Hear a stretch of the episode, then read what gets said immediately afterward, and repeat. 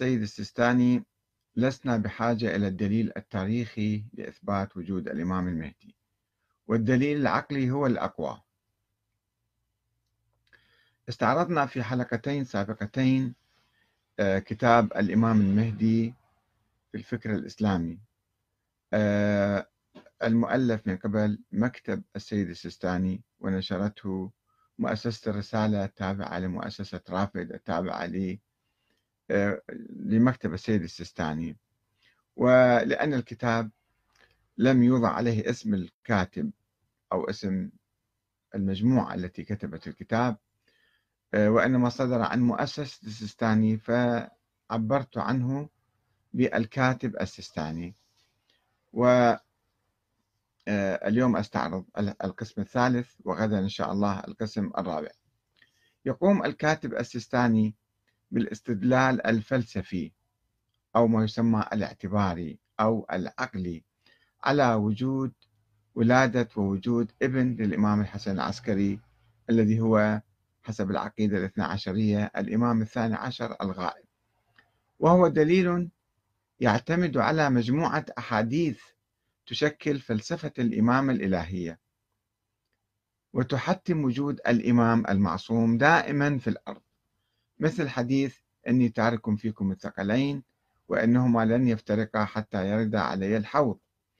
الذي يستفيد منه الإماميون ضرورة استمرار وجود إمام من العترة في كل عصر كاستمرار وجود القرآن الكريم كما يقول الكاتب السيستاني.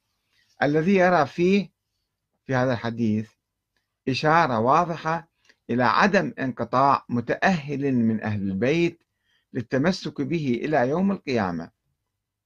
كما أن الكتاب العزيز كذلك أنه مستمر إلى يوم القيامة فكذلك لابد من وجود إمام من أهل البيت. يعني يفترضون فرضية. ولهذا كانوا يقول الكاتب السيستاني ولهذا كانوا أمانا لأهل الأرض. ويشهد لذلك الخبر في كل خلف من أمتي عدول من أهل بيتي. العدول صارت أئمة معصومين. إضافة إلى حديث من مات ولم يعرف إمام زمانه مات ميتة جاهلية هذا الحديث المنافي للقرآن طبعا. مما يدل في نظر السيستاني على وجود إمام أو إمام حقا في كل عصر وجيل. لازم يكون واحد موجود فرض يعني افتراض. وهذا لا يتم إلا مع القول بوجود الإمام المهدي الذي هو حق ومن ولد فاطمة عليه السلام كما تقدم.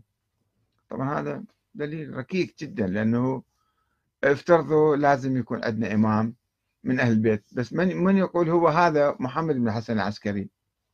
ومما يؤيده يواصل السيستاني. يقول ومما يؤيده حديث أن الأرض لا تخلو من قائم لله بحجة وعدم خلو الأرض من قائم لله بحجة لا يتم مع فرض عدم ولادة الإمام المهدي عليه السلام. ليش؟ ممكن. أنه هذا ما مولود واحد آخر من نسل الإمام علي أو نسل آه، النبي مثلا. وكذلك أحاديث الخلفاء 12 هذه الأحاديث موجودة عند أهل السنة. فمن هم ال 12 وين الثاني عشر؟ إذا لازم يكون لازم نفترض وجود ولد للحسن العسكري ونقول أنه الإمام الثاني عشر. هذه الأحاديث نسميها أدلة عقلية.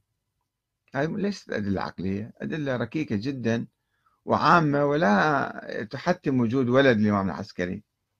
ورغم أن هذا الدليل يعتمد على أحاديث نقلية وتأويلات معينة إلا أنه يسميه دليلا عقليا لأنه ينطلق من نظرية الإمامة التي تبنى على تلك الأحاديث.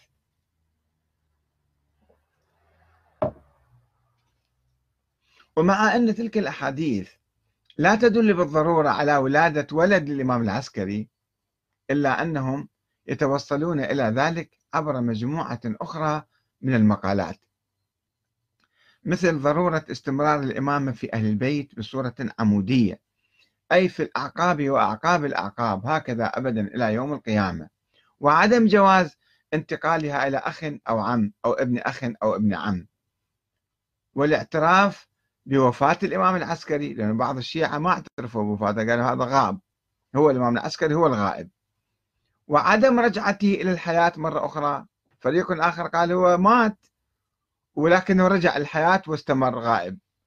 وما إلى ذلك من المقولات التي تفرد بها الإمامية الاثنى عشرية. وهو ما يؤدي بهم إلى ضرورة افتراض وجود ولد للإمام العسكري حتى مع عدم وجود أي دليل حسي أو تاريخي عليه وهذا ما يؤكد عليه الكاتب السستاني حيث يقول لسنا بحاجة إلى ما يبين ولادة الإمام المهدي ويثبتها تاريخيا. لسنا بحاجة إلى ما يبين ولادة الإمام المهدي. وما عنده دليل فيقول لسنا بحاجة.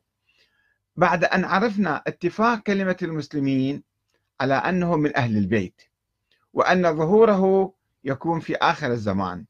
وعرفنا أيضا النتيجة التي انتهى إليها البحث في طوائف نسب الإمام المهدي وهي أنه لا مجال للشك في كون المهدي الإمام الثاني عشر من أئمة أهل البيت عليهم السلام وهو محمد بن الحسن بن علي بن محمد بن علي بن موسى بن جعفر بن محمد بن علي بن حسين بن علي بن أبي طالب وأنه حسيني الأب حسني الأم. من جهة فاطمة بنت الحسن الصبت أم الإمام الباكر محمد بن علي بن الحسين عليهم السلام. وهذا يعني أن البحث عن ولادة الإمام المهدي وبيان ثبوتها شرعا بحث غير طبيعي. لاحظوا لاحظوا التفكير لاحظوا الكلام. البحث عن ولادة الإمام الثاني عشر يعني عن بحث ولادة محمد بن الحسن وبيان ثبوتها شرعا حتى نتأكد من من ذلك في البداية. يقول هذا بحث غير طبيعي.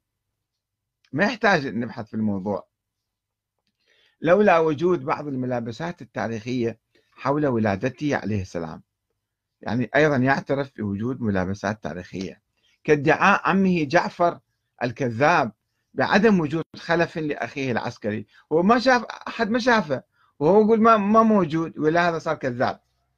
وقيام السلطة الحاكمة بتسليم تركة الإمام العسكري بعد وفاته لأخيه جعفر الكذاب أخذا بادعائه الباطل. هو ادعاء ظاهر صحيح شرعي يعني أنه ما عنده ولد فيرجع الإرث إلى أيضا وإلى أمه. فيما رواه علماء الشيعة الإمامية الاثنى عشرية أنفسهم آه، ولم يروه غيرهم قط إلا من طرقهم. وفي هذا وحده كفاية للمنصف المتدبر. بس هذا الكلام صار كافي أن تعتقد بوجود ولد الإمام العسكري. إذ كيف يروي الشيعة أمرا ويعتقدون بخلافه؟ لو لم يثبت لهم زيف هذا الأمر وبطلانه ما هو متناقض. متناقضين وتناقض في تناقض وكلام غير علمي وغير صحيح. ولذلك يحصل الخلاف.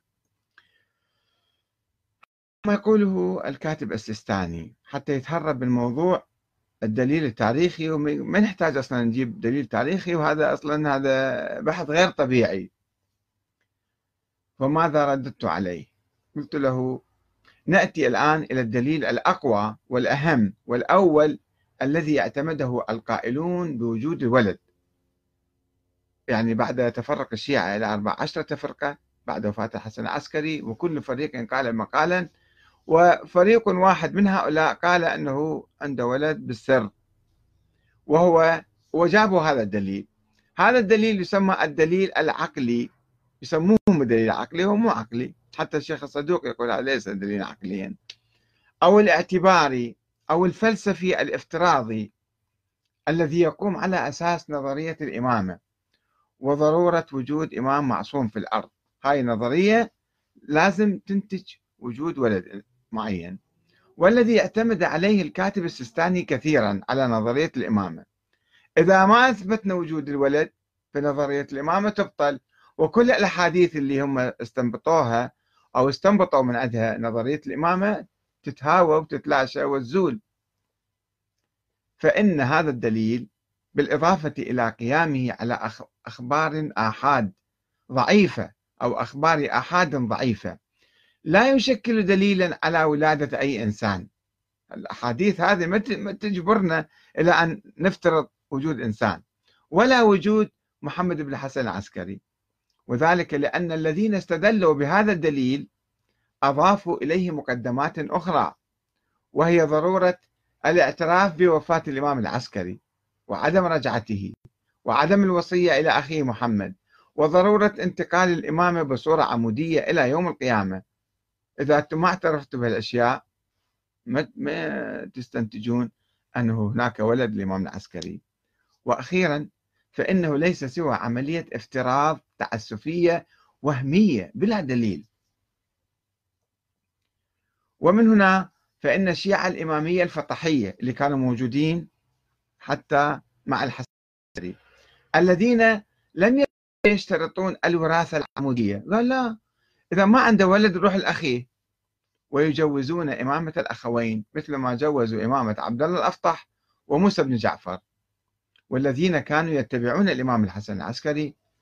هؤلاء لم يقولوا بفرضية وجود الولد بعد وفاته ما اضطروا لهذا الاستنتاج وإنما قالوا بإمامة جعفر بن علي الهادي.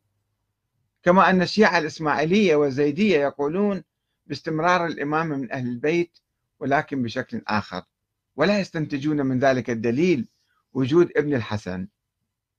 فكل الأحاديث السابقة اللي اعتمد عليها السيستاني آه، لا تنتج بالضرورة وجود ولد. وأما الاستدلال بأحاديث الاثنى عشرية فإنها بالإضافة إلى اختلاقها الأحاديث وعدم وجودها في القرن الثالث الهجري عند الشيعة خصوصا لا تدل بالضرورة على ولادة ابن العسكري إلا على طريقة الافتراض والظن والتخمين. ويمكن أن تنطبق على آخرين جبنا واحد آخر. إذا حسبنا مثلا الإمام زيد بن علي صاروا 12 واحد. أو أي إمام آخر مثلا آه، يصيرون 12 واحد. كما فعل بعض الشيعة. وهكذا يتهاوى أول وأقوى وأهم دليل قدمه المتكلمون الإماميون الاثنى عشريون على وجود الإمام الثاني عشر محمد بن الحسن العسكري. والذي كان يعبر عن أزمتهم الفكرية التي وقعوا فيها بعد وفاة الإمام العسكري دون خلف. فاضطروا إلى اختلاق ولد موهوم لا حقيقة له لكي تستمر فيه الإمامة إلى يوم القيامة. كما اختلق فريق من الشيعة الإمامية قبل مئة عام من ذلك التاريخ أي في أواسط القرن الثاني الهجري رجلا مشابها. قالوا أنه المهدي المنتظر أيضا. هو محمد بن عبد الله الأفطح ابن جعفر الصادق. وذلك بعد وفاة عبد الله الأفطح دون خلف فاختلقوا له ولد وقالوا هذا هو الإمام وهو المهدي المنتظر. وكان الأجدر بالفريق الذي اختلق الولد للإمام العسكري أن يعترف بالحقيقة ويسلم أمره إلى الله وينتقل بالإمامة إلى أخيه جعفر كما انتقل الشيعة الفطحية من عبد الله إلى أخيه الإمام موسى الكاظم.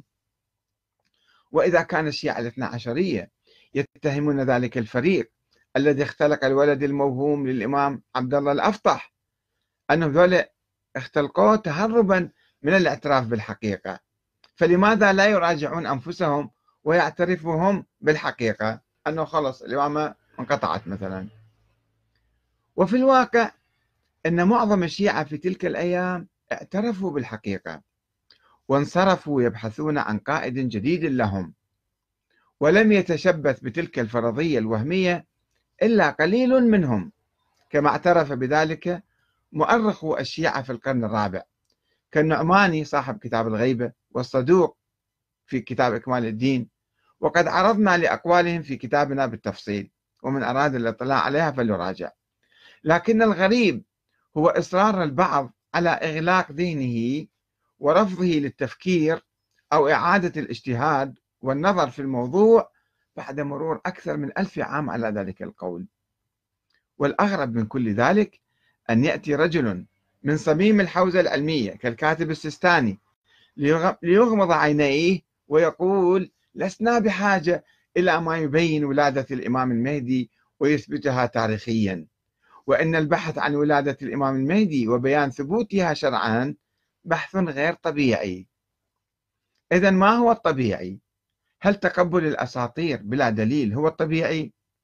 وهل التقليد الأعمى للمقلدين اللي يسمون نفسهم مراجع ويدعون الاجتهاد الذين يدعون الاجتهاد هو الطبيعي إن الدليل التاريخي هو الدليل الوحيد والمعقول الذي يمكن بواسطته إثبات وجود إنسان أو ولادته في التاريخ أو في الوقت الحاضر.